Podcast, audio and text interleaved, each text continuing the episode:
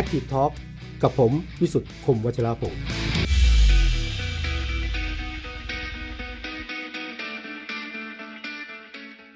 สวัสดีท่านผู้ชมครับ พบกับ Active Talk นะฮะสามทุ่มนิดๆ วันนี้เราเจอกันนะฮะก็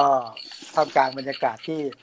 ร้อนอากาศก็ร้อนบรรยากาศก็ร้อนเรื่องโควิดก็ร้อนแรงนะฮะวันนี้ไม่รู้มีใครสื่อสารผิดพลาดนะเรื่องของวัคซีนเจ็ดหมื่นโดสอะ ขอเร่งด่วนตกลงสื่อสารผิดพลาดนะฮะสัญญาณเล็กต้องสะดุดลง ส่วนการบ้านการเมืองแน่นอนครับโควิดก็ยังอยู่ในสถานการณ์ที่ยังเอาแน่นอนไม่ได้ แต่การเมืองแน่นอนฮะร้อนแน่ วันนี้หลายฝ่ายเริ่มขยับนะฮะในสภาเองไม่ว่าว่าเรื่องการแก้รัฐธรรมนูญไม่ว่าเรื่องของยติที่ว่าด้วยกฎหมายประชาพิจารณ์นะแล้วก็อย่างยิ่งนอกสภา 24 มิถุนานัดกันหลายเจ้าด้วยกันนะ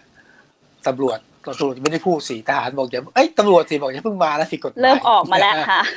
เริ่มผิดออกกฎมาหมาแล้ยวผิดตำรกวจฎหมายนะเอาละนี่คือเรื่องของการเมืองทั้งในและนอกสภาที่จะเกิดขึ้นตั้งแต่วันนี้เป็นต้นไป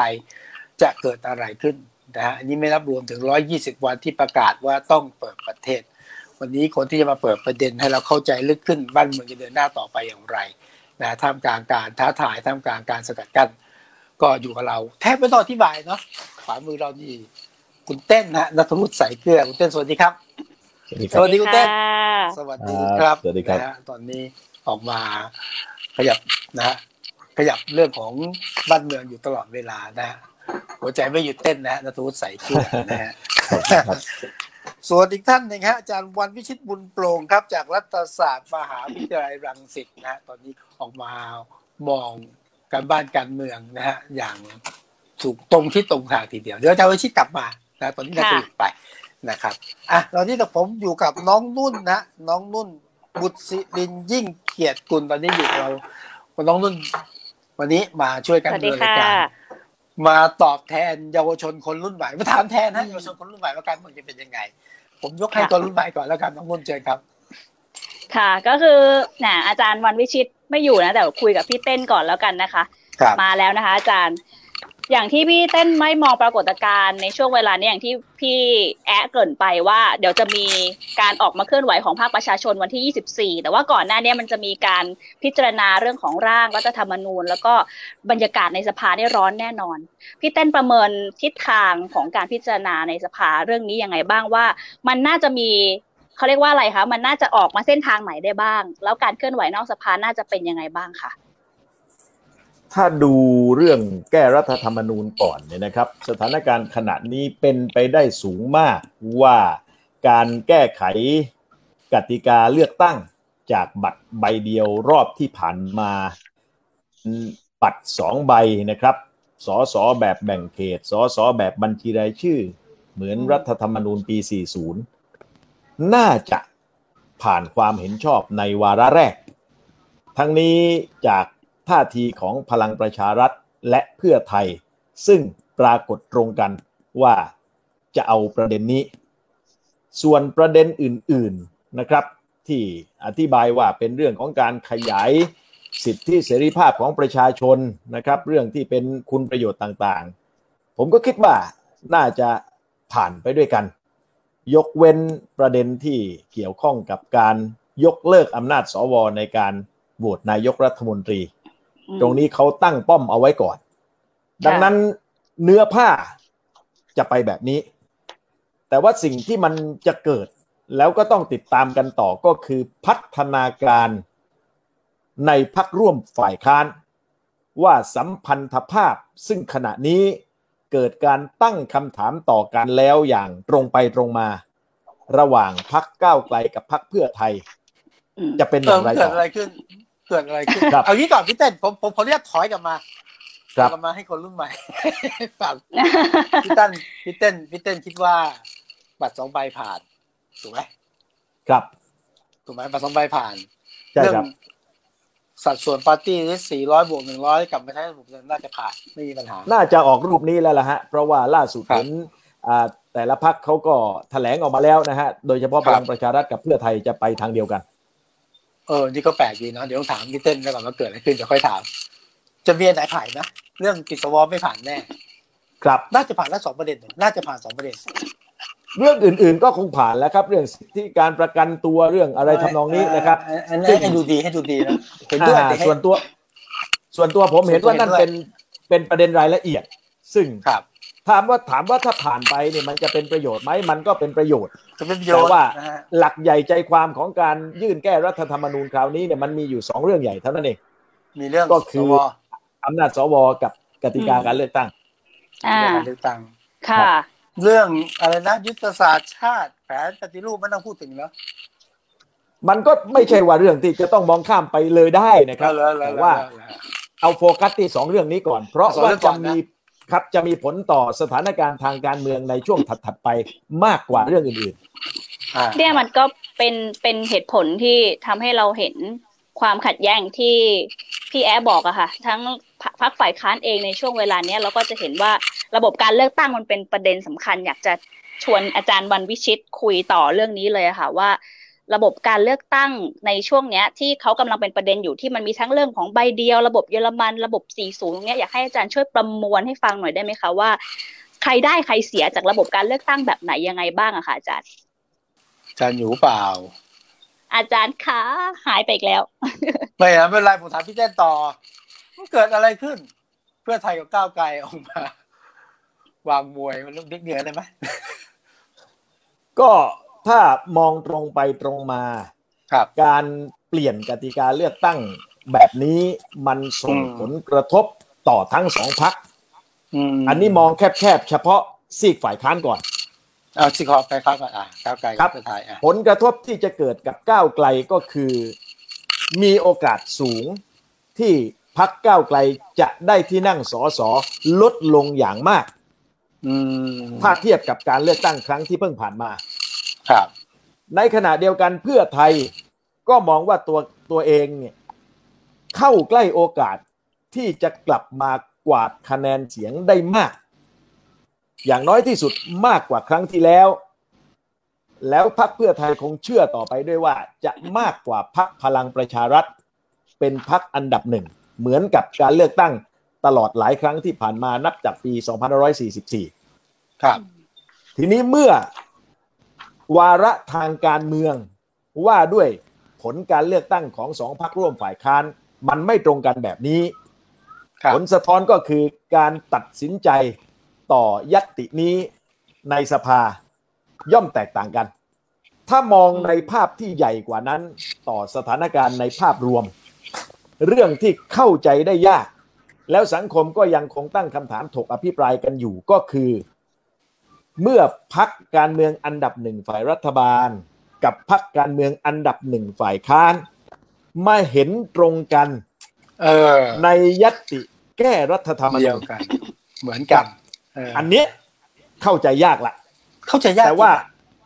เข้าใจยากจริงครับ เพเพราะราะว่าว่าก็เพราะจำเป็นก็ก็ต้องผลประโยชน์เฉพาะหมายถึงว่า คือถ้าถ้ามองมิตินั้นน่ะอ่าถ้ามองมิตินั้นครับอ่าแต่ละฝ่ายเขาอธิบายได้อ่าพลังอืมประชารัฐเนี่ยเขาก็อธิบายเอาภาพสวยเลยว่าอืมก็ในเมื่อฝ่ายการเมืองทุกฝ่ายเคยวิพากษ์วิจารณ์ตั้งแต่ทำประชามติว่าแบบบัตรใบเดียวอ่าไม่ชอบไม่เป็นธรรมอันเนี้ยเขาก็แก้ให้ เราก็เลยเปิดเพื่อกว้างนำหน้าแก้ใช่ครับเลยเพื่อไทยก็อธิบายว่า นี่คือรูปแบบการเลือกตั้งที่เขาเรียกร้องมาแต่เดิม ครับ แล้วมันเป็นรูปแบบการเลือกตั้งที่อยู่ในรัฐธรรมนูญ 40 แล้วคราวนี้ร่างที่ยื่นเข้าไปเนี่ย มันดีกว่าอีกหน่อยนึงด้วย ตรงที่ว่าตอน 40 เนี่ย คะแนนได้ไม่เกิน5%เนี่ยเขาปัดทิ้ง แต่ฉบับนี้ที่ยื่นเข้าไปนี่เอาแค่1% ก็เท่ากับว่าคะแนนอ่าคะแนนที่ถูกปัดทิ้งเนี่ยจะเหลือน้อยกว่านะครับครับ แต่ว่าที่ผมบอกว่ามันจะเข้าใจยากก็คือ เมื่อพักร่วมฝ่ายค้านเห็นไม่ตรงกัน ลงมติไม่ตรงกันจะส่งผลกระทบ ต่อสถานการณ์ทางการเมืองในภาพใหญ่หนึ่งความเป็นอืมเอกภาพครับมีปัญหาแน่ฮะสองอ่าถ้าเดินไปสู่การที่จะแก้ไขรัฐธรรมนูญ ทั้งฉบับ โดยมีการรณรงค์ทำประชามติ หลายฝ่ายก็เป็นห่วงว่า ถ้าหากไปเห็นชอบกับพลังประชารัฐ ให้แก้กติกาเลือกตั้งเสียแล้ว อาจจะถูกยกเป็นข้ออ้างว่าก็นี่ไง รัฐธรรมนูญก็ได้แก้ในประเด็นที่เป็นสาระสำคัญอ่าเรื่องหนึ่งไปแล้วอ่าแล้วทำไมยังจะมีการเคลื่อนไหว แก้รัฐธรรมนูญทั้งฉบับอีก ก็ให้ฉบับที่แก้ไขนี้เลือกตั้งกันไปก่อนไม่ดีกว่าหรือ แล้วมาก็แก้อย่าลืมนะฮะอ่าอย่าลืมนะครับครับ เขามีเรื่องอื่น ๆ มาตราอื่น ๆ เอาไว้ประกอบเยอะมากในการอธิบายด้วย ว่าไม่ใช่แก้แค่กติกาเลือกเลือกตั้งอย่างเดียวครับแต่ครับแก้เรื่องสิทธิเสรีภาพประชาชนต่าง ๆ นานาอ่าผมก็เคารพในความเห็นของพรรคเพื่อไทยนะครับอืมแล้วผมคิดว่าจะไปกล่าวหาว่าเพื่อไทยฝักใฝ่เผด็จการแล้ว หอบผ้าหอบผ่อนหนีไปอยู่กับพลังประชารัฐแล้วอืมผมว่ากล่าวหากันขนาดนั้นไม่ได้ ไม่ถึงขนาดนั้น มันไม่เป็นธรรมกับพรรคครับเพื่อไทย อย่างไรก็ตาม การที่พรรคแกนนำอันดับหนึ่งของฝ่ายค้านไปโหวตเช่นนั้นเนี่ย ผมว่าพรรคเพื่อไทยก็ต้องแบกทั้งความคำถามและความรับผิดชอบอืมต่อประชาชน เนื่องจากว่าสถานการณ์ที่พักการเมืองฝ่ายรัฐบาล ซึ่งสืบทอดอำนาจจากการรัฐประหาร เดินมาถึงจุดที่ต้องการกติกาแบบนี้ แสดงว่ามีนัยยะทางการเมือง ว่าต้องการเปลี่ยนกติกาเลือกตั้ง เพื่อที่ตัวเองจะเข้าสู่อำนาจ ได้อย่างแข็งแรงขึ้นในการเลือกตั้งคราวต่อไป แล้วฝ่ายค้านไปเห็นด้วย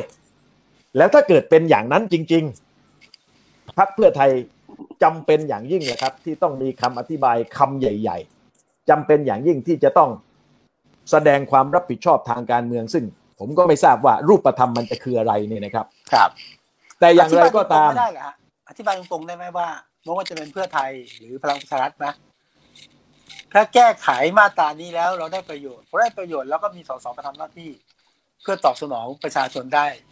ที่จริงมีได้ไหมเพื่อไทยเขาก็ตรงที่กับจริงเพื่อไทยเขาพูดตรงอยู่นะอ่าฮะเพื่อไทยเขาพูดตรงอยู่ครับว่านี่คือกติกาที่ พรรคเพื่อไทยก็ได้รับความไว้วางใจจากประชาชนเป็นอย่างสูงมาแล้ว แล้วก็เป็นกติกาที่เพื่อไทยเรียกร้องมาตลอด ไม่ใช่ของใหม่อ่าไม่ใช่ไปแอบคุยกับพลังประชารัฐแล้วเสนอเขาเสนอกันอย่างตรงไปตรงมาตลอด มุมเนี้ยส่วนตัวผมเนี่ยรับได้ ผมว่าคงก็รับส่วนได้ตัวนะอ่าส่วนตัวผมเคารพการตัดสินใจของเพื่อไทยตรงนี้ แล้วไม่เห็นว่าข้อกล่าวหาอื่นเนี่ยจะเป็นธรรมกับเพื่อไทยอ่าแต่ก็โน่นแหละครับ ข้อสังเกตที่ก้าวไกลเขาว่ามาอ่า ต้องเอามาคิดเหมือนกัน ว่าสถานการณ์การเมืองเปลี่ยน เงื่อนไขเปลี่ยน ถ้าเกิดมันไหลไปทางพลังประชารัฐเป็นแลนสไลด์อะไรจะเกิดขึ้น แต่ว่าทั้งสองเรื่องเนี่ยมันเป็นเรื่องการวิเคราะห์คาดเดากันของฝ่ายการเมืองนะครับ การตัดสินใจสุดท้ายเนี่ยมันอยู่ที่ประชาชน ทุกฝ่ายจำเป็นต้องเคารพและให้เกียรติวิจารณญาณของประชาชนด้วย ว่าจะบัตรมากี่ใบจากกติกายังไงก็ตาม ถ้าใจคนจะเลือกสัอย่างอ่าเขาก็เลือกครับ ถ้าวันนี้คนส่วนใหญ่เห็นด้วยกับพรรคเพื่อไทย ว่าแก้กติกาแบบนี้แล้วบ้านเมืองจะเดินหน้าได้ เพื่อไทยก็อาจจะได้รับคะแนนถล่มทลาย โดยเฉพาะจากซีกประชาธิปไตยที่สนับสนุนพรรคร่วมฝ่ายค้านแต่ถ้าการตัดสินใจของพรรคเพื่อไทยไม่ได้รับการยอมรับจากประชาชนซีกนี้ ผลก็อาจจะฟ้องในการเลือกตั้งครั้งหน้า ซึ่งอืมผมว่าผมว่าแฟร์อืมในส่วนของพรรคก้าวไกลเนี่ยโดยความเคารพผมก็ต้องพูดตรงไปตรงมาว่า รูปแบบการเลือกตั้งที่พรรคก้าวไกลเสนอว่าบัตรสองใบแบบเยอรมัน พอมองลึกลงไปเนี่ยมันมีประโยชน์ทางการเมืองของก้าวไกลปนอยู่ในนั้นด้วยอืมแน่ก็นอนคือถ้าเลือกแบบนั้นก้าวไกลมีสิทธิ์ที่จะได้เท่าเดิมหรือมากกว่าเก่า ครับ ดังนั้น ผมให้น้ำหนัก พอๆกันนะครับสำหรับเป้าหมายทางการเมืองของซีกเพื่อไทยกับซีกก้าวไกล ส่วนการตัดสินใจของเพื่อไทยที่จะโหวตรับยัตตินี้ในวาระแรกแล้วเดินต่อไปจนสุดทาง อันนี้ต้องให้ประชาชนตัดสินอืมผมอยากให้ทุกฝ่ายอยู่กับโลกของความจริง ว่าวันนี้เพื่อไทยคงเดินแบบนี้แล้ว ครับ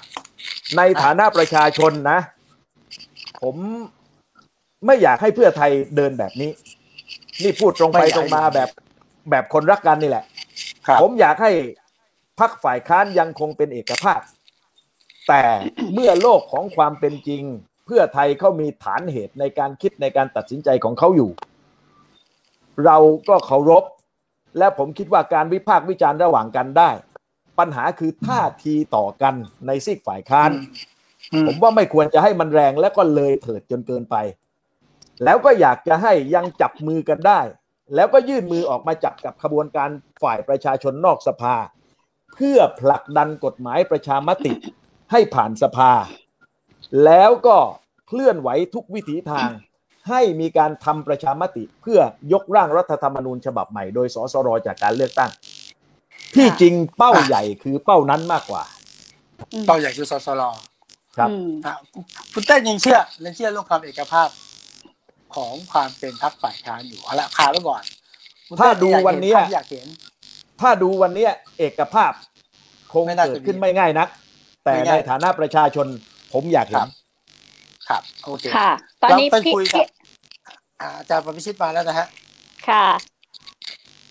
พี่แอ๊ผมคะเชิญหนูอยากถามต่อตรงนี้นิดนึงอะค่ะ เหมือนที่พี่เต้นบอกว่ามันอาจต้องมีครับความเป็นเอกภาพพักฝ่ายค้านเนี่ยมันจะแบบอยู่เพียงลำพังเนี่ยมันน่าจะไม่ไหวไม่รอดแน่นอน แต่ว่าคราวนี้ถ้าเราตัดเรื่องผลประโยชน์ของแต่ละพักการเมืองที่พยายามพูดถึงกันอยู่ตรงนี้ออกไปให้หมดเลย ถ้ามองในสายตาของประชาชนคนหนึ่งอย่างนุ่นเองที่นุ่นแบบ เป็นคนหนึ่งเป็นเด็กคนที่ตามเรื่องรัฐธรรมนูญมา ถ้าในฐานะของพี่เต้น หรือว่าอาจารย์วันวิชิตเองที่มองในฐานะประชาชนไม่ได้เทคไซส์ว่าอยู่สีไหนอะไรอย่างนี้นะคะอาจารย์มองว่า ร่างฉบับไหนที่ดูแล้วจะเป็นประโยชน์กับประชาชนมากที่สุดนะคะพี่เต้นด้วยค่ะเอาใครอาจารย์ก่อนนะอาจารย์ร่างไหนที่เป็นประโยชน์มากที่สุดล่ะอะเอาแบบขอบคุณครับไม่ต้องอีกทักก็การเมืองสวัสดีคุณวิสุทธิ์คุณอัธวุฒิด้วยนะครับครับ ครับ โอเคครับสำหรับผม อ่าสำหรับผมนะครับ ผมมองว่ารัฐธรรมนูญที่มันแฟร์แล้วก็คือที่มาของประชาชนเนี่ยก็คือรัฐธรรมนูญ 2540 นะครับ จะอะไรก็แล้วแต่เนี่ย อย่างน้อยเนี่ยเราเห็นกติกาที่ประชาชนแบบให้ฉันทามติอย่างถล่มทลายนะครับ ครับอ่าหมายความว่าการทำประชามติ หรือการที่ได้รัฐธรรมนูญฉบับ2540เนี่ยเป็นอ่าแบบเราเห็นว่าการเลือกตั้งที่มันรู้สึกว่ามันสมเหตุสมผลวุฒิสมาชิกกับการเลือกตั้ง หลายคนอาจจะบอกว่านี่คือสภาผัวเมียอะไรก็แล้วแต่แต่อย่างน้อยเนี่ยเขามาจากประชาชนนะครับครับอันนี้คือจุดแข็งรัฐธรรมนูญ240 แต่ว่า รัฐธรรมนูญ240 มันก็ยังมีข้ออจุดอ่อนยังมีช่องโหว่ที่จะต้องมานำไปสู่การแก้ไขการพิจารณา ให้มันเหมาะสมกับบริบททางสังคม หมายความว่ารัฐธรรมนูญ240เนี่ยให้อำนาจกับนักการเมืองมากจนเกินไป อันนั้นก็เป็นส่วนหนึ่งนะครับ มันอาจจะขาดหรืออดการถ่วงดุลนะครับไอ้ตรงนี้ก็เป็นประเด็นหนึ่งปัจจัยหนึ่งแต่อย่างน้อยผมเชื่อรัฐธรรมนูญ240เนี่ยยังไงซะนะครับ เป็นที่ถูกอกถูกใจมากกว่ารัฐธรรมนูญฉบับปัจจุบันอย่างแน่นอน นะครับรัฐธรรมนูญ260 จะอะไรก็แล้วแต่ที่คนบอกเป็นฉบับมาเพื่อปราบโกงอะไรต่างๆ แต่เราดูแล้วมันจำกัดสิทธิหรือการการเขาเรียกอะไรการปิดกั้นการมีส่วนร่วมนะฮะทางการเมืองของประชาชนนะครับ อันนี้ก็คือในสิ่งหนึ่งในความเห็นของผมนะฮะที่ผมมองว่ารัฐธรรมนูญ240 เนี่ยนะครับที่ว่ามันมันควรจะเอาดึงดึงมานะครับข้อจุดแข็งจุดสำคัญเนี่ยเอามาพิจารณาปรับใช้ครับหากมีเรื่องหากมีสสรจริงเกิดขึ้นจริงครับนะครับ ทีนี้ฉบับมาตราต่างๆ ที่เสนอโดยทุกพรรคการเมืองเนี่ย13ฉบับเนี่ย อาจารย์คิดว่าอันไหนที่มันน่าจะเป็นไปได้และเป็นประโยชน์ที่สุดกับสภาพบ้านเมืองตอนนี้ฮะคือเอาจริง ๆ เอาจริง ๆ นะครับ ผมเนี่ยถ้าพูดสายการเรื่องวัคซีนเนี่ยผมว่าอยากให้รัดคิวเรื่องการแก้ไขในเรื่องปิดสวิตช์สวนะครับหลายคนบอกไม่ไม่พอใจเรื่องการรัดคิว การฉีดวัคซีน แต่ผมคิดว่าหลายคนเนี่ยยอมให้มีการรัดคิว เรื่องการ ปิดสวิตช์สวอย่างแน่นอนนะครับ เพราะว่าไม่ถึงว่าไอ้ทุกคนหากไม่พูดถึงเรื่องประเด็นของพลังประชารัฐเนี่ยที่ว่าไม่แตะเรื่อง 250 สวเนี่ย ทุกคนทุกครับพรรคการเมืองมีความเห็นร่วมกันนะครับอ่าในความเห็นของผมเนี่ยนะฮะผมอาจจะเอ่อมีความเห็นหลาย ๆ เรื่องที่เห็นคล้อยหรือไปที่ทางเดียวกับคุณนัทวุฒินะครับ หรือหรือกระแสทางสังคมด้วยซ้ำไปว่า โดยเฉพาะประเด็นเรื่องอ่าการแก้ไขเรื่องระบบนะฮะระบบเลือกตั้งหรือบัตรเลือกตั้งเนี่ย นะครับ กลับมาใช้บัตรสองใบเนี่ยเหมือนปี240 หรือ 250 ก็ดีเลือกพรรคที่ใช่เลือกคนที่ชอบเนี่ยนะครับ ผมคิดว่าอันนี้มันคือการที่อธิบายเจตนารมณ์ของประชาชนที่ต้องการได้นักการเมืองและพรรคการเมืองของเขาอย่างแท้จริงนะครับแล้วสิ่งสำคัญที่สุดเนี่ยมันไม่ใช่เป็นการป้นจันทามติ เป็นบัตรเลือกตั้งแบบใบเดียวนะครับ บางทีทำให้ประชาชนรู้สึกว่าเฮ้ยมันต้องเลือกนะว่านักระหว่างพรรคการเมืองกับสสในเขตเนี่ยจะต้องเลือกใคร ใช่ไหมฮะผมคิดว่าบัตรเลือกตั้งสองใบแน่นอนอย่างที่คุณนัทวุฒิเกิดไปเมื่อสักครู่เนี่ยนะครับ ว่ากรณีพรรคใหญ่เนี่ยนะครับเขาเห็นผลประโยชน์แบบเชิงไข้ใครจะคิดว่าอ่าเพื่อไทยกับพลังประชารัฐเนี่ยจะมีความคิดที่เป็นทิศทางเดียวกันในการลื้อบัตรเลือกตั้งสองใบเอามาใช้ แต่ทุกคนจะมีนัยยะทางการเมืองที่ ผมมองว่าวัตถุประสงค์แต่ละคนเนี่ยนะครับ อาจจะมีอ่าเป้าหมายที่แตกต่างกัน กรณีเพื่อไทยเนี่ยผมอาจจะมองว่า ผมไม่ได้อ่าใกล้ชิดหรือหรือรู้ลึกนะครับในเกี่ยวข้องกับวิธีคิดของพรรคเพื่อไทย แต่ผมมองว่าสิ่งหนึ่งที่เขาเพียรนะครับคือการเพิ่มสัดส่วนที่นั่งของเก้าอี้ของตัวเอง ประการที่หนึ่งประการที่สองมันเป็นการชาเลนจ์ทางสังคมอย่างหนึ่ง สมมุติว่าเพื่อไทยชนะแลนสไลด์แบบถล่มทลายนะครับหมายความว่าเป็นอันดับหนึ่งเนี่ยแต่ยังจัดตั้งรัฐบาลไม่ได้นะครับด้วยเนื่องจากติดเงื่อนไขของวุฒิสมาชิก แต่ผมคิดว่าประเด็นตรงนี้เป็นการท้าทายว่า สังคมจะเอาอยัางไง ถ้ากรณีที่ว่าพรรคอันดับหนึ่งชนะถล่มทลายไม่สามารถจัดตั้งรัฐบาลได้ ผมคิดว่านี่คือบททดสอบวิกฤตศรัทธาของระบบการเมืองของรัฐธรรมนูญ260 นะฮะถ้าสมมติแก้แค่แก้แค่ระบบบัตรเลือกตั้งอย่างเดียวนะครับ แต่ว่าอาองค์คาพยพอื่นๆอย่างวุฒิสมาชิกเนี่ยถ้าไม่เล่นบทคล้อยตามนะครับอืมในการเลือกพรรคอันดับหนึ่งนะสมมติเป็นเพื่อไทย เขาจะอยู่ได้ยังไง แต่กรณีของพลังประชารัฐว่าทำไมเขาเล่นเกมเสี่ยงเกมที่เพื่อไทยถนัดมาตลอดนะครับ ผมมองว่าถ้าเขาผมเชื่อว่าบัตรเลือกตั้งสองใบเนี่ยทำให้พลังประชารัฐมีเก้าอี้เพิ่มเติมเพิ่มขึ้นอย่างแน่นอนแต่ครับเขาต้องการลดพื้นที่อำนาจต่อรองของพรรคภูมิใจไทย แล้วก็พรรคประชาธิปัตย์คือพรรคร่วมรัฐบาลนะครับ อาจจะเป็นพรรคร่วมในการเลือกตั้งคราวหน้านะครับ แต่หมายความว่าการดึงสัดส่วนเสียงของภูมิใจไทยและประชาธิปัตย์เนี่ยนะครับ ลดอำนาจต่อรอง ลดอำนาจการขอตำแหน่งเก้าอี้รัฐมนตรี สมมุติว่ายังเป็นพรรคร่วมรัฐบาลพรรคเดิมเหมือนเดิมทุกอย่างแต่พลังประชารัฐได้เก้าอี้เพิ่มเติมมากขึ้น อันเนี้ยมันทำให้เห็นว่าเออที่ผ่านมาสองปีเนี่ยเขาไม่สามารถทำงานแบบเอกภาพแบบมีอำนาจแบบเบ็ดเสร็จได้ แบบตามสไตล์คุณประยุทธ์น่ะ single command น่ะนะครับอืมเอานี้แหละถ้าสมมติว่าบัตรสองใบเนี่ยมันตอบโจทย์เขานะครับแล้วภูมิใจไทยเหลือพรรคประมาณเหลือที่นั่งประมาณ 40 ประชาธิปัตย์เหลือ 30เนี่ยแล้ว เสียงที่หายไปของสองพรรคไปเพิ่มให้พลังประชารัฐนะครับ แต่มันก็ไม่ง่ายนะครับ อย่างคือแน่นอนว่านั่นคือวิธีคิดการลดอำนาจต่อรอง เราจึงเห็นนะครับว่า 2 ปีเศษๆของพลังประชารัฐเนี่ยเปลี่ยนเลขาธิการพักสามคน แสดงว่าเขาต้องการอืมสร้างระบบเอกภาพไปในพักเกิดขึ้นอ่านะครัเขาบกำลังแล้วจะก็คิดว่าเปลี่ยนจากเพื่อจะสร้างระบบการเมืองแบบอยู่ยาวๆเนี่ย จะสู้เพื่อไทยยาวครับผมฮะคือจะเลิกเป็นพรรคเฉพาะกิจนะเป้าเขาใช่ไหมครับ คือคนดูถูกดูแกลนครับ ใช่เออใครจะคิดว่าหมมายาวการเนอะที่คุณคุณธรรมนัทไว้อย่างเงี้ยคือต้องการสู้การเมืองแบบยาวๆแล้วล่ะครับ ใช่ครับอ่าครับ ขออนุญาตกลับมาที่พี่เต้นรัตวุฒินะพี่เต้นเมื่อกี้พูดถึงเรื่องความเอกภาพของพรรคฝ่ายค้านเนี่ย ในกลุ่มฝ่ายรัฐบาลเองก็เห็นไม่ตรงกันเหมือนกันนะพี่เต้นนะถูกไหมมันเกิดอะไรขึ้นแน่นอนหครับ เพราะว่าเกิดอะไรมัขึ้นนเล่าให้ฟังหน่อยมันมันเกิดผลกระทบต่อประโยชน์ทางการเมืองของแต่ละพัก อืม คือแต่ละพักเขานั่งคำนวณกันได้นี่ครับ เอาตัวเลขฐานคะแนนครั้งที่ผ่านมา แล้วก็เทียบเคียงกับกติกาว่าถ้าบัตรใบเดียวตัวเองจะเป็นยังไง บัตรสองครับใบตัวเองจะเป็นยังไงอืมอันนี้ตรงไปตรงมา ดังนั้นประชาธิปัตย์เขาอยากได้บัตรสองใบนะครับ ภูมิใจไทยเขาอยากได้บัตรใบเดียวถูเพราะกคาดการล่วงหน้าว่าถ้าเปลี่ยนเป็นสองใบ ตัวเองน่าจะบวกหรือลบเขาน่าจะเสียเปรียบใช่ไหมกับปฏิริษีป่ะใช่ครับ จะเป็นแบบนั้น ส่วนตัวผมเนี่ยนะ ถ้าแยกสถานการณ์การเมืองณปัจจุบันออก ผมพูดทันทีไม่ต้องคิด ว่าการเลือกตั้งก็ควรกลับไปเป็นกติกาบัตรสองใบแบบปี 40 เหตุผลเพราะว่าผมเคยแสดงจุดยืนเรื่องนี้มาตลอดยังไม่ตอนเปลี่ยนเขาร่างนะกันเสร็จ ครับตอนเขาร่างกันเสร็จตอนเขาทำประชามติ ผมก็พูดว่าบัตรใบเดียวไม่ถูกใช้ไม่ได้ ควรจะใช้แบบปี 40 ถ้าผมจะมาเปลี่ยนคำพูดวันนี้ก็แปลกอืมดังนั้นโดยส่วนตัว เห็นว่าสองใบดีกว่าใบเดียว แต่ว่าที่บอกว่าไม่อยากให้พักเพื่อไทยโหวตเห็นชอบกับพลังประชารัฐ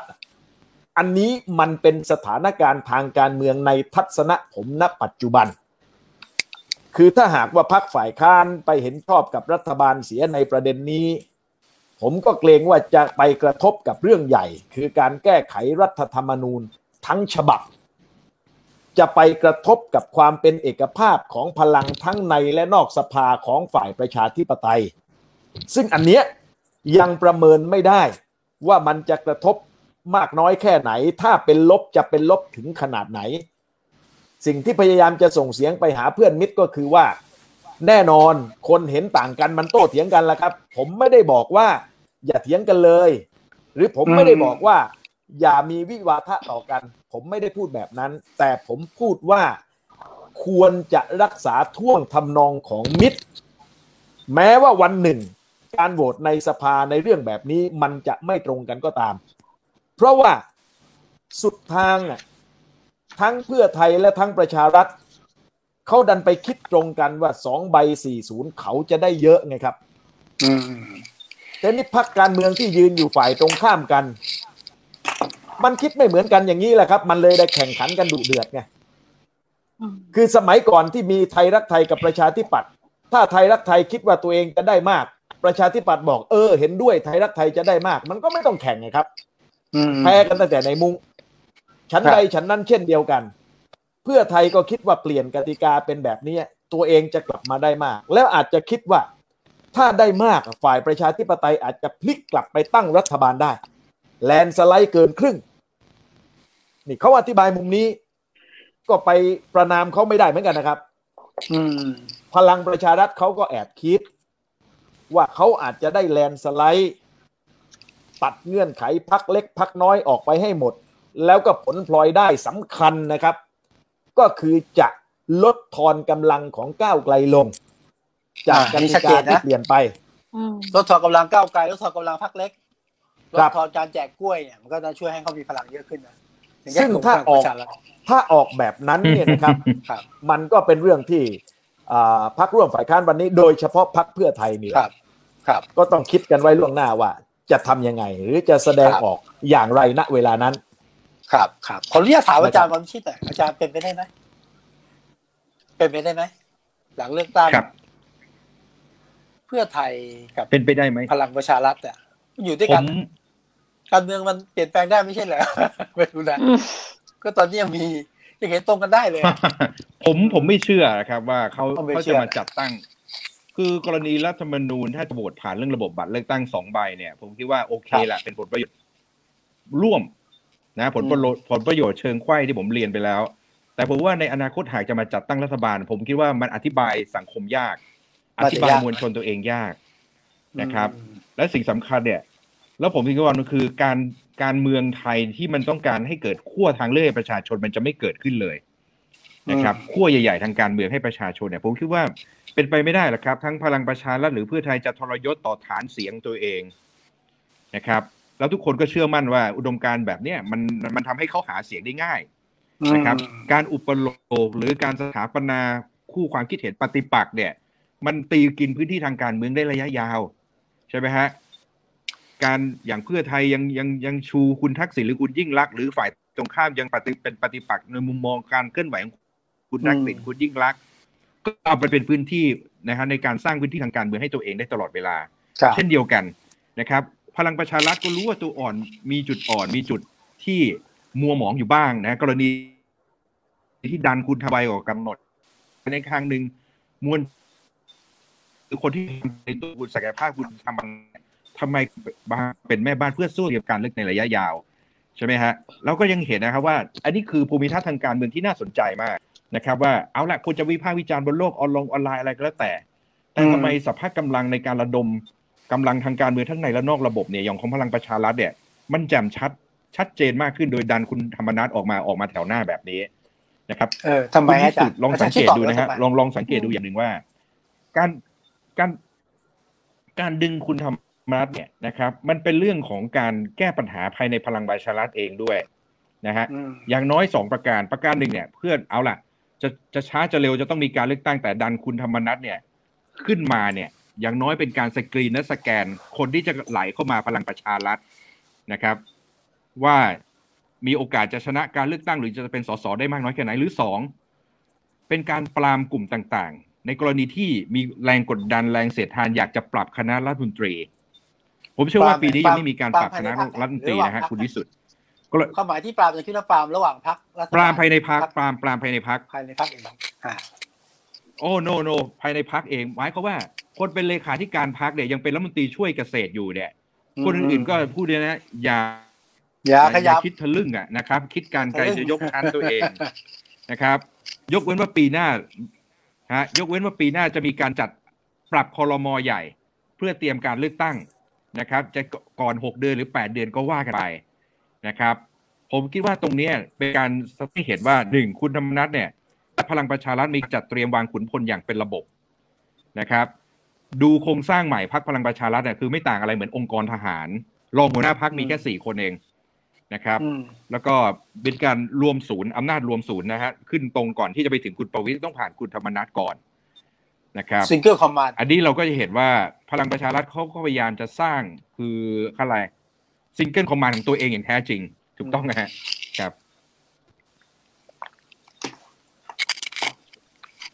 ครับของรุ่นของรุ่นค่ะคนรุ่นใหม่จะถามอะไรไหมเดี๋ยวคนรุ่นเก่าทีแย่งนี้คุยหมดทีนี้พอกำลังกำลังทำความเข้าใจอยู่ทีนี้พอเห็นแบบบรรยากาศในสภาแบบเนี้ยค่ะ อยากรู้ว่าถ้าเป็นนอกสภาหรือว่าเป็นคนที่อืมเขาเตรียมพร้อมที่จะมาเคลื่อนไหวนอกสภาอย่างเงี้ย มันจะมีท่าทียังไงบ้างจากที่อาจารย์แล้วก็จากที่พี่เต้นประเมินดูอะค่ะ 24 มิถุนายนเนี้ยค่ะ เออผมถามพี่เต้นนะทำไมต้องอ่าเขาทำไมยี่สิบพิธาเข้าใจอยู่ทำไมเขาไม่รวมกันเคลื่อนหรือว่าแยกกันตีหรือไงผมไม่แน่ใจเกิดอะไรขึ้นอ่าผมมียุทขอธอนุญาศาสตตร์ขออนุญาตแถมคำตอบเพิ่มอะนะครับ ก่อนที่จะไปพูดถึงวันที่อ่า24มิถุนาเนี่ย ผมอยากจะอธิบายวิธีคิดของผมเนี่ยนะครับ ซึ่งผมคิดว่าอาจจะใกล้เคียงกับวิธีคิดของคนที่อยู่นอกสภาหลาย ๆ ส่วนก็คือ ที่จริง เราอยากให้มีการผลักดันประชามติ เราอยากจะให้ประชาชนทั้งประเทศตัดสินใจว่า เราจำเป็นที่จะต้องมีรัฐธรรมนูญฉบับใหม่ โดยสสรหรือไม่อืมอันเนี้ยเป้าหมายอืมสำคัญแล้วนี่คือเรื่องใหญ่สุด ซึ่งประชาชนนอกสภาทำลำพังกำลังไม่พอ เราต้องการกำลังของพรรคการเมืองในสภา ไม่ใช่แค่เพื่อไทยก้าวไกลหรือพรรคร่วมฝ่ายค้าน เรายังอืมต้องการถามหัวใจของประชาธิปัตย์ภูมิใจไทยชาติไทยพัฒนาด้วยนะครับ คือผมไม่อยากคาดหวังกับพลังประชารัฐอะแต่พรรคการเมืองอื่น ๆ ที่อยู่ในสนามมาก่อนการรัฐประหารเนี่ยจะตอบประชาชนอย่างไรต่อเรื่องนี้ ยังแอบอิงกับอำนาจคอสชที่สืบทอดมา แล้วสนับสนุนรัฐธรรมนูญฉบับนี้ต่อไปหรือเลือกที่จะ มีรัฐธรรมนูญของประชาชน นี่คือภาพที่ต้องการ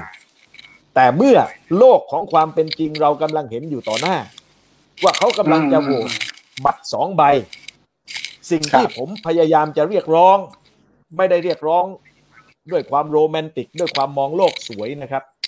แต่ผมหวังใจว่าเพื่อนมิตรในพักร่วมฝ่ายค้าน จะชกกันด้วยหมัดหุ้มนวม แล้วก็มองไปที่ภาพใหญ่ว่า ความการพันกำลังกันเพื่อให้เกิดรัฐธรรมนูญฉบับใหม่ ยังเป็นเรื่องสำคัญที่สุดอยู่ คุณชวนจะไม่บรรจุยตติแก้รัฐธรรมนูญ 256 ในสภา เพื่อไทยกับก้าวไกลอ่าเพื่อไทยกับก้าวไกลในฐานะสองพักหลักของฝ่ายค้านจะผนึกกำลังกันยังไง จะผลักดันยังไง จะกดดันยังไง หรือจะต้องจับมือกับประชาชนแบบไหน ให้สภารับยัตตินี้ เข้าไปให้ได้ในรอบนี้ เนี่ยครับคือสิ่งที่ผมอยากเห็นอันนี้คือคำตอบที่แถม ส่วนคำตอบที่ถามก็คือวันที่น24อกมิถุนายนนี้อ่าทำไมเขาไม่รวมกัน ก็อ่าเพราะว่าแนวทางของแต่ละส่วนมีความแตกต่างกันอย่างมีนัยสำคัญ รูปแบบการรวมตัวของกลุ่มมวลชนก็มีความแตกต่างกัน ดังนั้นจึงไม่ง่าย ที่จะเห็นภาพของกลุ่มมวลชนนะฮะอย่างเช่น กลุ่มไทยไม่ทนอ่ากลุ่มอะไรนะฮะประชาชนไทยของคุณนิติธรแล้วก็อ่าเดี๋ยวนี้หเห็นมู่มีบ้านกลุ่ทะมลุราษฟ้าอ่าอ่า แล้วก็มีกลุ่มราษฎรเขาก็ประกาศเคลื่อนไหวด้วยเนี่ยครับไม่ไม่ง่ายที่จะครับเห็นพลังสามสี่เวทีเนี้ยไหลมารวมกันเป็นเวทีเดียว เพราะว่าของกลุ่มคุณนิติธรชัดเจนว่าต้องการนายกคนนอก หมายถึงนอกบัญชีแคนดิเดตเดิม ซึ่งไม่เอาลุงกระบวนการตู่แล้วไม่เอาคนนอกอ่าอะกระบวนการก็ไม่รู้ว่าจะนำมาสู่อะไร นายกคนนอกที่ว่าก็ไม่รู้หมายถึงใครมีที่มาอย่างไร ในกลุ่มในส่วนของกลุ่มไทยไม่ทน ก็เป็นการรวมตัวกันของคนที่เคยยืนอยู่คนละซีกคนละข้างของเวทีการเมืองอย่างที่ผมตั้งข้อสังเกตว่ามันเป็นการรวมกันด้วยเป้าหมายเฉพาะหน้า ไม่ได้มีการหลอมรวมทางอุดมการณ์ที่ปรากฏออกมา ดังนั้นในลักษณะการขับเคลื่อนแบบนี้ครับ ยังไม่เห็นรูปการของมวลชนทั้งสองส่วนไหลมารวมกัน มวลชนที่เราเห็นตั้งแต่วันที่ 4 เมษายน 5 เมษายนที่เขาเปิดเวทีรอบก่อนเนี่ยอ่าส่วนใหญ่เป็นมวลชนที่เคลื่อนไหวในนามของกลุ่มคนเสื้อแดง หรือที่เคยเคลื่อนไหวในซีกฝ่ายประชาธิปไตยมาก่อนอืม ยังไม่เห็นมวลชนที่เคยเป็นกลุ่มพันธมิตร หรือกลุ่มปกปวส แสดงตัวออกมาอย่างเป็นกลุ่มก้อน ดังนั้นพัฒนาการของเวทีนี้ ก็ผมว่ายังไม่ง่ายนักที่จะพัฒนาการเป็นกำลังขนาดใหญ่ อันนี้ไม่ได้วิพากษ์แต่ละคนแต่ละท่านที่เคลื่อนอยู่นะครับอืมทุกคนมีศักยภาพผมเคารพ แต่ว่ามุมสะท้อนเป็นเช่นนั้น ส่วนของกลุ่มนักศึกษากลุ่มราษฎรเขาก็มีแนวทางเฉพาะ เขาก็มีข้อเรียกร้องเฉพาะ ซึ่งตามจากข่าวก็พบว่าเขาประกาศยืนยันข้อเรียกร้องเดิม แล้วการกลับมานัดชุมนุมวันที่ 24 เป็นการกลับมาภาคใหม่ หลังจากแกนนำหลายคนออกจากเรือนจำพร้อมด้วยเงื่อนไข ที่ติดมาจากการประกันตัว ดังนั้นครับก็ต้องตามดูว่า ยกเนี้ยกลุ่มราษฎรกลุ่มคนหนุ่มคนสาว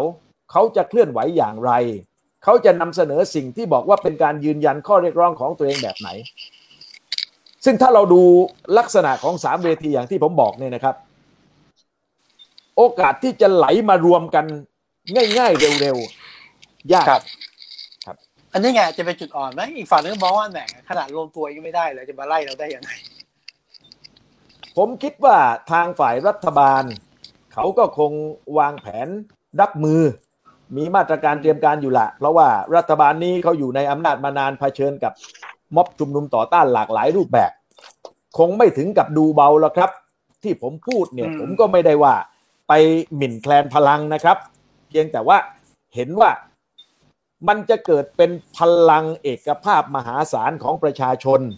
ไปกดดันรัฐบาลในรอบนี้ตั้งแต่ 24 มิถุนาเนี่ยอืมยังมีคำถามอยู่ แต่ครับถ้าหาก สถานการณ์มันเคลื่อนไปข้างหน้า เรื่องรัฐธรรมนูญ ที่จะต้องให้มีสสรยกร่างใหม่ทั้งฉบับ เกิดเป็นกระแสสูงขึ้นมา มันก็อาจจะเห็นพลังของมวลชนอีกหลายๆส่วน ไหลเข้ามาเพิ่มเติม หรือก่อรูปเป็นขบวนการเคลื่อนไหวใหม่ขึ้นมาก็ได้ ครับครับอาจารย์วิชิตมีโอกาสไหมที่การเมืองนอกสภาที่ว่าเนี่ย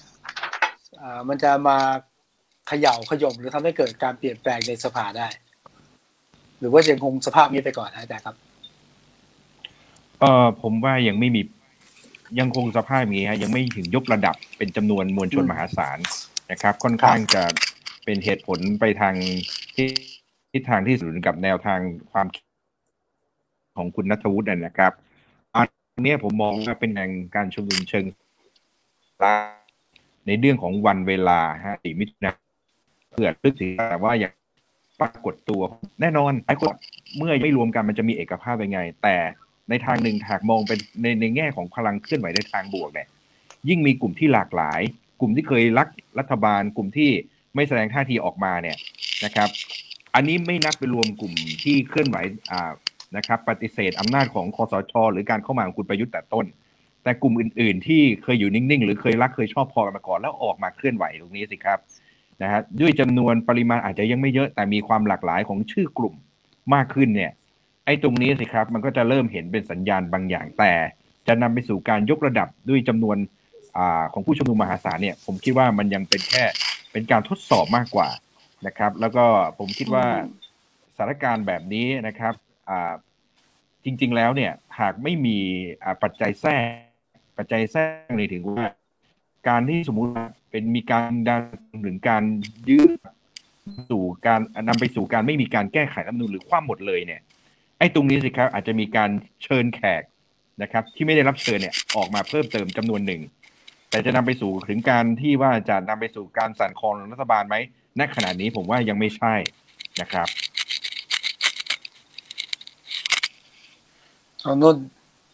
พี่แอะอย่างที่ฟังดูอะค่ะ อย่างที่พี่เต้นบอกว่ามันก็จะมีเรื่องของการเน้นไปที่การให้มีสสรนี่เป็นประเด็นใหญ่ที่แบบอยากให้เห็นนะคะ แต่พอไปอยู่ในเงื่อนไขการผ่านวาระสามเนี่ยมันก็จะต้องมีทั้งเสียงสวสสที่เห็นด้วยใช่ไหมอืคะมตรงเนี้ยดูแล้วมันจะมีความเป็นไปได้ไหมคะถ้าสมมติว่าสมมติว่ามีการผลักดันอืมกันจริง ๆ แล้วมันก็ยังติดอ่าเงื่อนไขตรงนี้อยู่ใช่ไหมคะ ครับ กระแสสังคม การเรียกร้องของภาคส่วนต่างๆจำเป็นที่จะต้องเร่งเร้าพลังมาด้วยกัน อย่างที่เรียนนะครับว่าถ้าปล่อยไปตามธรรมชาติลำพังเสียงในสภา รัฐบาลเล่นเกมคลุกคลิกไปคลุกคลิกมาจนครบวาระนั่นนะครับ แล้วสวก็รอโหวตพลเอกประยุทธ์เป็นนายกอีกรอบหนึ่ง เพราะว่ามีอำนาจนี้อยู่ 5 ปีตามบทเฉพาะการ มันจะเป็นไปแบบนี้ เรื่องไม่มีอะไรง่ายเลยนะครับ ถ้าพูดถึงเรื่องการแก้ไขรัฐธรรมนูญอ่าฉบับนี้ ถูกต้องมันยากไม่มีอะไรง่ายทุกมิติเลยไม่ไม่ใช่ยากเฉพาะแก้ทั้งฉบับนะครับ แก้รายมาตราก็อืมยากถ้าไปกระทบกับฐานอำนาจ แต่ว่าจำเป็นที่ทั้งฝ่ายการเมืองในสภาแล้วก็ฝ่ายประชาชนรวมทั้งภาคส่วนต่างๆ ต้องเห็นตรงกันในเรื่องนี้ ต้องชวนกันแสดงพลังในเรื่องนี้ ต้องกำหนดเข็มมุ่งให้ชัด แล้วก็รักษาสมาธิที่จะเดินหน้าไปด้วยกัน อะไรที่มันเห็นต่าง แน่นอนที่สุดครับ ไม่สบายใจกันละ แต่ว่ามันต้องกัดฟันนะครับ เพราะว่าโลกของความเป็นจริง เขาจะเดินกันแบบนี้แล้ว คิดถึงภาพใหญ่ข้างหน้า ที่เราจะต้องทำด้วยกันต้องอาศัยพลังของกันและกันดีกว่า ส่วนหมากตานี้ในซีกฝ่ายค้านนะครับ เพื่อไทยจะเดินถูกอนาคตใหม่เอ่อประธานโทษก้าวไกลจะเดินถูก หรือใครจะเดินผิดเดินพลาด ให้เวลาตัดสินให้ประชาชนตัดสิน ประชาชนจะมีโอกาสตัดสินไหมมันจำเป็นต้องมีแหละครับ ผมไม่คิดว่าเขาจะมายึดอำนาจกันอีกอืมจะช้าเร็วยังไงครบสี่ปีก็ต้องมีการเลือกตั้งอืม ส่วนตัวผมผมเชื่อว่ารัฐบาลอยู่ไม่ครบอะแต่ว่าจะเลือกยุบสภาอะในสถานการณ์ที่ได้เปรียบที่สุดอืมซึ่งในที่นี้ได้สันนิษฐานไปแล้วว่าเรื่องยุบสภาฮะพี่เต้นว่า ก็รัฐบาลไม่มีความจำเป็น ที่จะต้องอยู่ไปให้ครบ4ปี ถ้าหากในระหว่างทาง มีสถานการณ์ได้เปรียบเงื่อนไขทางการเมืองมันเอื้อกลุ่มสภาพทุกอย่างได้ อย่างที่ผมประเมินนะนะครับว่า ถ้าใครบอกว่าจะมีการยุบสภาในปีนี้ ผมไม่เชื่ออย่างนั้นอืแต่ผมคิดว่าสิ่งที่จะเป็นไปได้เนี่ยมันน่าจะราวไตรมาสสองของปีหน้า ผมมองจากอะไร ผมมองจากเอาละเรื่องงบประมาณประจำปีผ่าน อันนี้ปกตินะครับ เรื่องของการใช้งบประมาณไปแล้วบางส่วนก็ธรรมดา แต่ผมมองเงื่อนไขเพิ่มเติมในวิกฤตอ่าในวิกฤตการณ์โควิดครับ ผมไม่คิดว่ารัฐบาลจะยุบสภาในเวลาที่ประชาชนยังฉีดวัคซีนไม่เกิน 50%ของทั้งประเทศ แล้วผมเชื่อต่อไปว่า ไอ้กรอบวงเงิน 5 แสนล้านบาทที่เป็นพรกเงินกู้ รัฐบาลจะต้องใช้ไปไม่ต่ำกว่าครึ่งหนึ่งคือ 2 5 0 0 0 0 ล้านบาท เพื่อที่จะทำให้ รูปธรรมของคำว่าเยียวยาไปปรากฏชัดเจนถึงมือประชาชน รัฐบาลแสดงออกมาแล้วว่าต้องการกติกาเลือกตั้งบัตรสองใบแบบปี 40 แล้วก็มีความเป็นไปได้สูงว่าจะแก้กติกาในกฎหมายลูก เรื่องที่จะไม่ต้องมีตัวแทนประจำเขตเลือกตั้ง ครบทุกเขตถึงจะส่งผู้สมัครได้ในแต่ละเขตนั้นๆสามสี่เรื่องความไม่เนี้ได้ยบวช ใช่ครับอืมสามสี่เรื่องนี้ผมเห็นว่าน่าจะเกิดผลตามความต้องการของรัฐบาล ในราวไตรมาสสองของปีหน้า และเมื่อสามสี่เรื่องนี้มันเกิดขึ้นบรรลุเป้าแล้วพร้อมกัน ถึงตรงนั้นอาจจะเป็นสถานการณ์ได้เปรียบของรัฐบาลก็ได้ อย่าลืมนะครับว่าในวิกฤตโควิด มันเป็นมหาวิกฤตเศรษฐกิจเกิดขึ้นซ้อนกันไปด้วย ทีนี้อืมสภาพเศรษฐกิจวันนี้เนี่ยมันเหมือนสปริงที่ถูกกดไว้ร่วมสองปีแล้ว ดังนั้นถ้าหากว่าวิกฤตขี้คลี่คลาย เปิดประเทศได้ เปิดเศรษฐกิจได้ สปริงที่ถูกกดไว้เนี่ยมันจะดีดขึ้นในช่วงต้น พัฒนาการต่อไปจะเป็นอย่างไร ผมไม่ใช่ผู้เชี่ยวชาญขนาดนั้นต้องรอดูนะฮะแต่ว่าช่วงที่มันดีดขึ้นช่วงต้นเนี่ยแหละครับ รัฐบาลจะฉวยเอาความได้เปรียบอืมว่าโอเค นี่คือคืนอำนาจให้ประชาชนตัดสินใจในวันที่คนกำลังกลับมาสดชื่นอีกครั้ง กติกาอยู่ในมือ วัคซีนฉีดหมดเปิดประเทศแล้ว ผมว่าน่าจะเป็นช่วงเวลานั้นครับเป็นโอกาสทองนะครับก็ถามอาจารย์ปวิชิตฮะอาจารย์ที่เรื่องเรื่องของวิกฤตโควิดที่เกิดขึ้นเนี่ย มันคือวิกฤตหรือมันคือโอกาสสำหรับรัฐบาล อาจารย์ได้ยินไหมครับ อาจารย์อาจารย์ปวิชิตได้ยินไหมครับ สัญญาณเนี่ยหายน่าน่าจะไม่ครับ ค่ะ ตอนนี้มีคุณผู้ชมส่งความคิดเห็นมาเยอะเหมือนกันนะคะพี่แอ๊ะน้องนุ่นจะลองลองดูความคิดเห็นท่านผู้ชมดีไหมครับค่ะ มีคุณผู้ชมอะบอกว่าตู้คอนเทนเนอร์น่าจะเต็มแล้วนะคะ ตอนนี้เตรียมความพร้อมยังนะแล้วก็มียังบอกว่ายังเห็นด้วยกับพี่เต้นนะคะ เรื่องประชามตินะคะ แล้วก็มีคุณผู้ชมบางท่านบอกว่าจริง ๆ ไม่ต้องแก้หรอกนะคะ เพราะว่ายังไงก็ไม่ผ่านแน่นอนว้า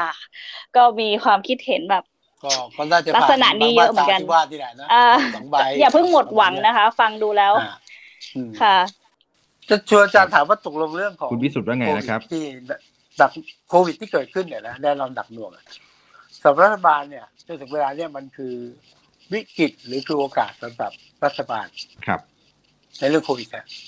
มันเป็นได้พร้อมๆกันนะครับ คือวิกฤตเนี่ยแน่นอนไม่มีใครอยากให้ครับเกิดขึ้น ในการแก้ปัญหาเศรษฐกิจอืมให้กับประชาชน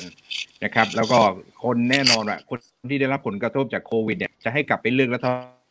บาลเนี่ย ก็คงทำใจลำบากนะครับขณะเดียวกันเนี่ย ผมมองมองมองตรงนี้ครับว่า ถ้าสมมุติว่าหลายคนตามที่นักวิเคราะห์เขามองว่ากลางปีหน้ากลางปีหกห้าเนี่ย จะมีการยุบสภาหรือเลือกตั้งเนี่ย ผมมองเออโอกาสของเขาเนี่ยคืออะไร ผมพยายามมานั่งคุณคิด ผมถอดรหัสได้รหัสหนึ่งนะครับ คุณวิสุทธ์นะฮะทั้ง คุณคุณนุ้ยคุณอันคุณนัทวุฒิเนี่ยนะครับ เราเห็นประเด็นหนึ่งประการหนึ่งว่า เราลืมไปแล้วหรือไงว่า วุฒิสมาชิกเนี่ยเขามีอายุวาระประมาณกลางปี 2567 ถ้าสมมติรัฐบาลคุณประยุทธ์อยู่ต่อนะครับ ครบวาระประมาณกลางปี 2566 เนี่ยวุฒิสมาชิกครับจะเป็นพี่เลี้ยงหรือโหวตคุณประยุทธ์หรือโหวต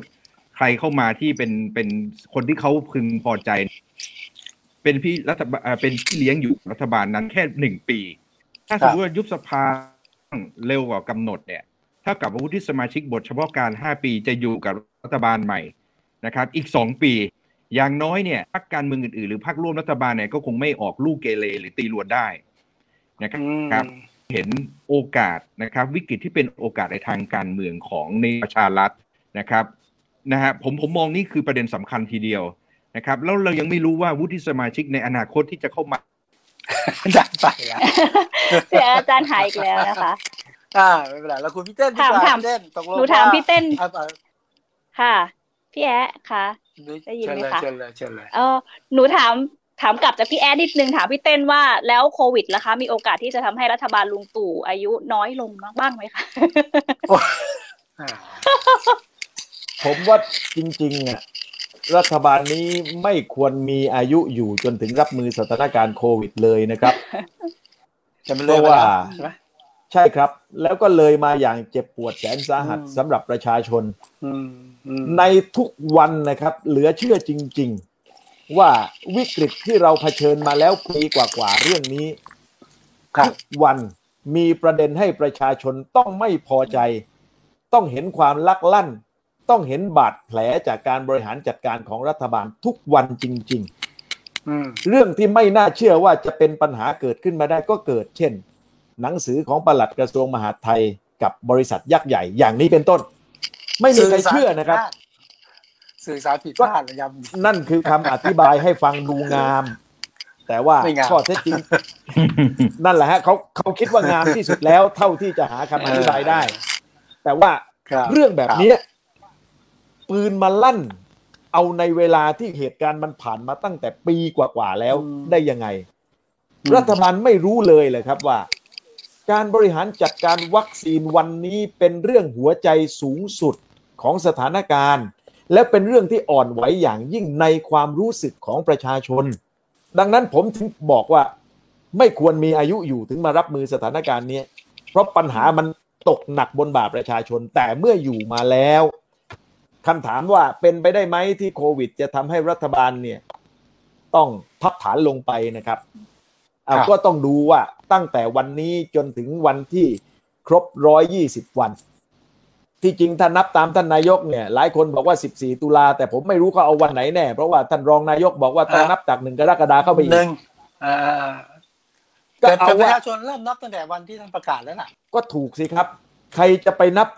ย้อนมาจนถึงวันที่หนึ่งกรกฎาคมก็นายกประกาศวันนั้น ออกทีออกเออทีวีภูใช่มันต้องเป็นเรื่องใหญ่ครับ แล้วไม่มีสักคำหนึ่งที่ท่านบอกว่ารออีก15วันค่อยนับนะครับ ไม่มีอืมถูกไหมครับ ดังนั้นผมคิดว่าอืมเมื่อถึง120วันในความรู้สึกในความเข้าใจของประชาชนก็แล้วกัน แล้วถ้าหากว่าสถานการณ์มันยังไม่คลี่คลาย ไอ้เปิดประเทศไม่ได้ว่าหนักแล้วนะครับ สมมุติว่าใน120วัน เรื่องวัคซีนยังยักแย่ยักยันเหมือนวันนี้อืมอืมผมว่าดูไม่จืดนะครับ แล้วอย่าไปประมาทนะครับ ว่ามันจะไม่เกิดปัญหา เพราะเราดูไฟเซอร์ เราดูโมเดอร์นาเราดูยี่ห้ออะไรก็ตามที่ไม่ใช่ซีโนแวคกับแอสตราเซเนกาเนี่ยนะครับ ส่วนใหญ่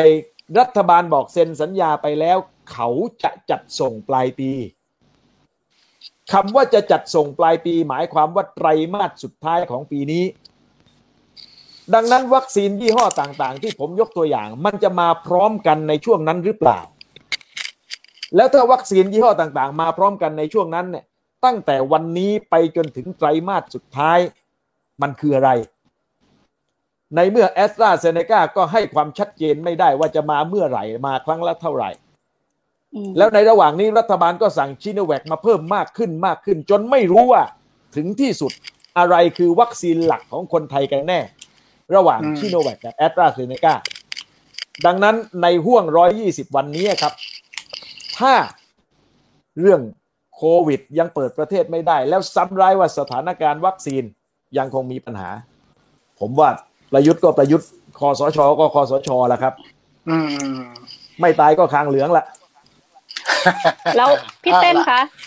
แล้วมีโอกาสที่จะมีรัฐประหารซ้ำได้ไหมคะ ขอคำถามสุดท้ายค่ะพี่แอะผมยังไม่เห็นถามพี่เต้นหรือถามอาจารย์เอ่อเข้าใจว่าเมื่อทั้งคู่เลยก็ได้ค่ะ อ่าอ่าอ่าขออนุญาตนะฮะทางนั้นเพราะเมื่อกี้เห็นเห็นถามผมมาอ่าผมยังไม่เห็นเขาเงื่อน ขนาดนั้นนะครับ ผมยังไม่ คาดการ์ไปถึงขั้นนั้น การจะรัฐประหารในท่ามกลางสถานการณ์โควิด ในช่วงเวลาที่คะแนนนิยมของรัฐบาลตกต่ำอย่างยิ่ง คะแนนนิยมในตัวผู้นำก็กำลังเดินเข้าสู่ช่วงวิกฤต ไม่หมูนะครับ ที่จะคอนโทรลสถานการณ์ได้ง่าย ๆ แล้วอย่าลืมว่าเวลานี้ท่าทีของนานาชาติ โดยเฉพาะอย่างยิ่งมติของสหประชาชาติที่กดดันมายังรัฐบาลทหารของประเทศเพื่อนบ้าน มันชัดพม่าขึ้นครับ มันชัดขึ้นเข้มขึ้นตลอดเวชัดลาเจนมากดังนั้นการคิดหรือจะใช้วิธีรัฐประหารในประเทศไทย ผมว่ารายละเอียดที่จะต้องเอามาพิจารณามันมากกว่าเก่า แล้วผลได้ผลเสียมันลึกมากครับ คราวนี้ ถ้าจะผ่าทำเข้าไปในสถานการณ์นี้ ดังนั้นขออนุญาตเชื่อวันนี้ก่อน ว่าครับไม่น่าจะมีการรัฐประหารในสถานการณ์ปัจจุบันครับ อืมค่ะ มาที่อาจารย์วันพิชิตแล้วกันนะอาจารย์ครับคำถามเดียวกันรหัสนี้ไม่มีแล้วก็ถ้ายังไงประเทศไทย ผมหรือนี้มีก็แล้วแต่หลังผมก็เห็นด้วยนะครับว่า ไม่ต่างกับที่ไม่มีทางเกิดขึ้นรัฐประหารนะฮะขอเสริมยังไง ก็ไม่มีทางเกิดขึ้นรัฐประหาร นะครับสถานการณ์แบบนี้ไม่เหมาะทั้งสิ้น ดูตัวอย่างพม่าก็อยู่แล้วนะครับ ว่าโลกคว่ำบาตรขนาดไหน และสิ่งสำคัญเนี่ยอ่าการรัฐประหารสามครั้งล่าสุด สังเกตนะครับว่าอายุราชการของผู้ราชการทหารบกเนี่ยจะเหลือน้อยลงทุกที ยกตัวอย่างสองครั้งสุดท้ายคุณสนธิทำรัฐประหารก่อนที่ตัวเองจะอายุเกษียณอายุราชการหนึ่งปี ครับทำรัฐประหารก่อนที่ตัวเองจะเกษียณนั่นหมายความว่าตัวเองจะต้องรวบรวมนะครับ สัพพะกำลังนะครับ จัดขุนแถวทหารให้เป็นที่ไว้เนื้อเชื่อใจอยู่ในการจัดเก็บชั้นความลับ อันนี้ผมพูดในระดับระดับระดับของการวิธีการเตรียมการทำรัฐประหารเนี่ยผมบอกเลยมันไม่ง่ายนะครับ แล้วผู้จัดการทหารบกคนใหม่ก็ยังไม่จัดแถวขุนพลของตัวเองนะครับ ซึ่งคนเก่าเนี่ยท่านทำทิ้งไว้แล้วเนี่ยนั้นการจะสร้างขบวนการเคลื่อนทางการเมืองเนี้ยไม่มีใครกล้าทำ นะครับแล้วยุคสมัยใหม่อย่างเงี้ยที่ประชาชนตรวจสอบมอนิเตอร์ตลอดเวลานะครับกองทัพก็ประเมินช่างใจแล้วว่าเองไม่ต้องการเอาตัวเองมาผูก หรือกลายเป็นผู้ร้ายในสายตาของประชาชนอีกนะครับการรัฐประหารแม้ว่า การเมืองแบบในไทยเนี่ยจะบอกว่ารัฐประหารประได้เนี่ยแต่จริงแล้วเนี่ยผมมองว่ามันจบไปแล้วแต่ปี 57 ที่คุณประยุทธ์เข้ามาแล้วประชาชนคงเห็นแล้วว่า การจะให้ใครจะออกมาสนับสนุนการทำรัฐประหารด้วยวิธีการแบบเนี้ย มันมันแน่นอนมันทำให้สังคมไปสู่ความแตกแตกแยกครับ แล้วท้ายสุดเนี่ยมองว่าบ้านเมืองจะเป็นไปยังไงต่อไปเนี่ยครับ วิกฤตทางการเมืองจะเกิดขึ้นเนี่ยอยู่ได้จะเกิดขึ้นหรือไม่เนี่ยอยู่ที่ว่าความจริงใจของอสมาชิกสภาผู้แทนหรือวุฒิสภาเนี่ยนะครับ จะเปิดโอกาสให้ประชาชนเนี่ยได้ใช้สิทธิของตัวเองได้มากน้อยแค่ไหน อย่างน้อยกฎหมายประชามตินะครับ ประชาชนได้ออกมาทำประชามติเนี่ย เห็นชอบหรือเห็นต่างหรือจะเอาไม่เอาเนี่ย ผมคิดว่านี่คือสิ่งสำคัญที่สุด มันจะทำให้องค์คาพยพนะครับ หรือบริบททางสังคมเนี่ยมันขยับขยื่นไปบ้าง อย่าให้มันแช่นิ่งไปกว่าเดิมนะครับ สุดท้ายผมคิดว่าเมืองนี้มันก็ต้องไปต่อครับ ทุกคนต้องให้กำลังใจกันต่อกันและกันครับขอบคุณครับอาจารย์ทวคนรับค่ะพี่แอะค่ะครับก็ทุกเรื่องไม่ใช่เรื่องง่าย ทุกเรื่องเป็นเรื่องยากนะ แต่ว่าถ้าไม่ฟันฝ่าไปมันก็ยากอยู่นั่นแหละนะถ้ากับความยากมีความเป็นไปได้อยู่นะครับ แล้วก็วันนี้นี่สัญญาครูขังต้องขออภัยฮะที่ให้กำลังใจกันมาด้วย แต่ยังไงก็ตามแต่เหมือนเส้นทางอะเส้นทางการเมืองมันขรุขระอย่างเงี้ยฮะก็ต้องหยุดพักบ้างฝ่าฟันกันไปบ้างนะฮะประเทศไทยเป็นของเราคนนี้แหละต้องรู้นเชิญครับตรงนู้น ค่ะ ก็วันนี้ได้ประโยชน์หลายเรื่องทั้งมุมมองจากทั้งนักวิชาการรวมถึงพี่เต้นเองที่อยู่แบบคำวอร์ดในแวดวงการเมืองในฐานะที่เราเองก็เป็นเยาวชนคนหนึ่งค่ะพี่แอ๊ะก็เฝ้าติดตามสถานการณ์รัฐธรรมนูญ ทั้งบรรยากาศในสภาแล้วก็การเมืองบนท้องถนนด้วยนะคะ ก็ยังมีความหวังอย่างน้อยๆ วันนี้ได้ฟังพี่ๆก็รู้สึกว่าอย่างน้อยๆเนี่ยพลังของประชาชนเนี่ยก็มีความหมายรวมถึงพรรคการเมืองด้วยนะคะ ที่จะกำหนดทิศทางประเทศจากนี้ไปนะคะ ก็ขอขอบคุณแขกรับเชิญทั้งสองท่านมากๆวันนี้ได้ความรู้นะคะ แล้วก็คำถามที่ถือว่าทำให้เราเห็นทิศทางบรรยากาศทางการเมืองจากนี้ด้วยค่ะพี่แอร์ค่ะครับก็ขอบพระคุณฮะโอกาสหน้าเจอกันนะเพราะเรามีโอกาสเจอกันหลายครั้งตราบใดที่ประเทศไทยยังไปไม่ถึงจุดหมาย ขอบพระคุณนะครับ สวัสดีครับ สวัสดีครับสวัสดีขอบคุณทุกท่านค่ะ สวัสดีค่ะ ขอบคุณครับ Active Talk กับผมวิสุทธ์คมวัชราภงศ์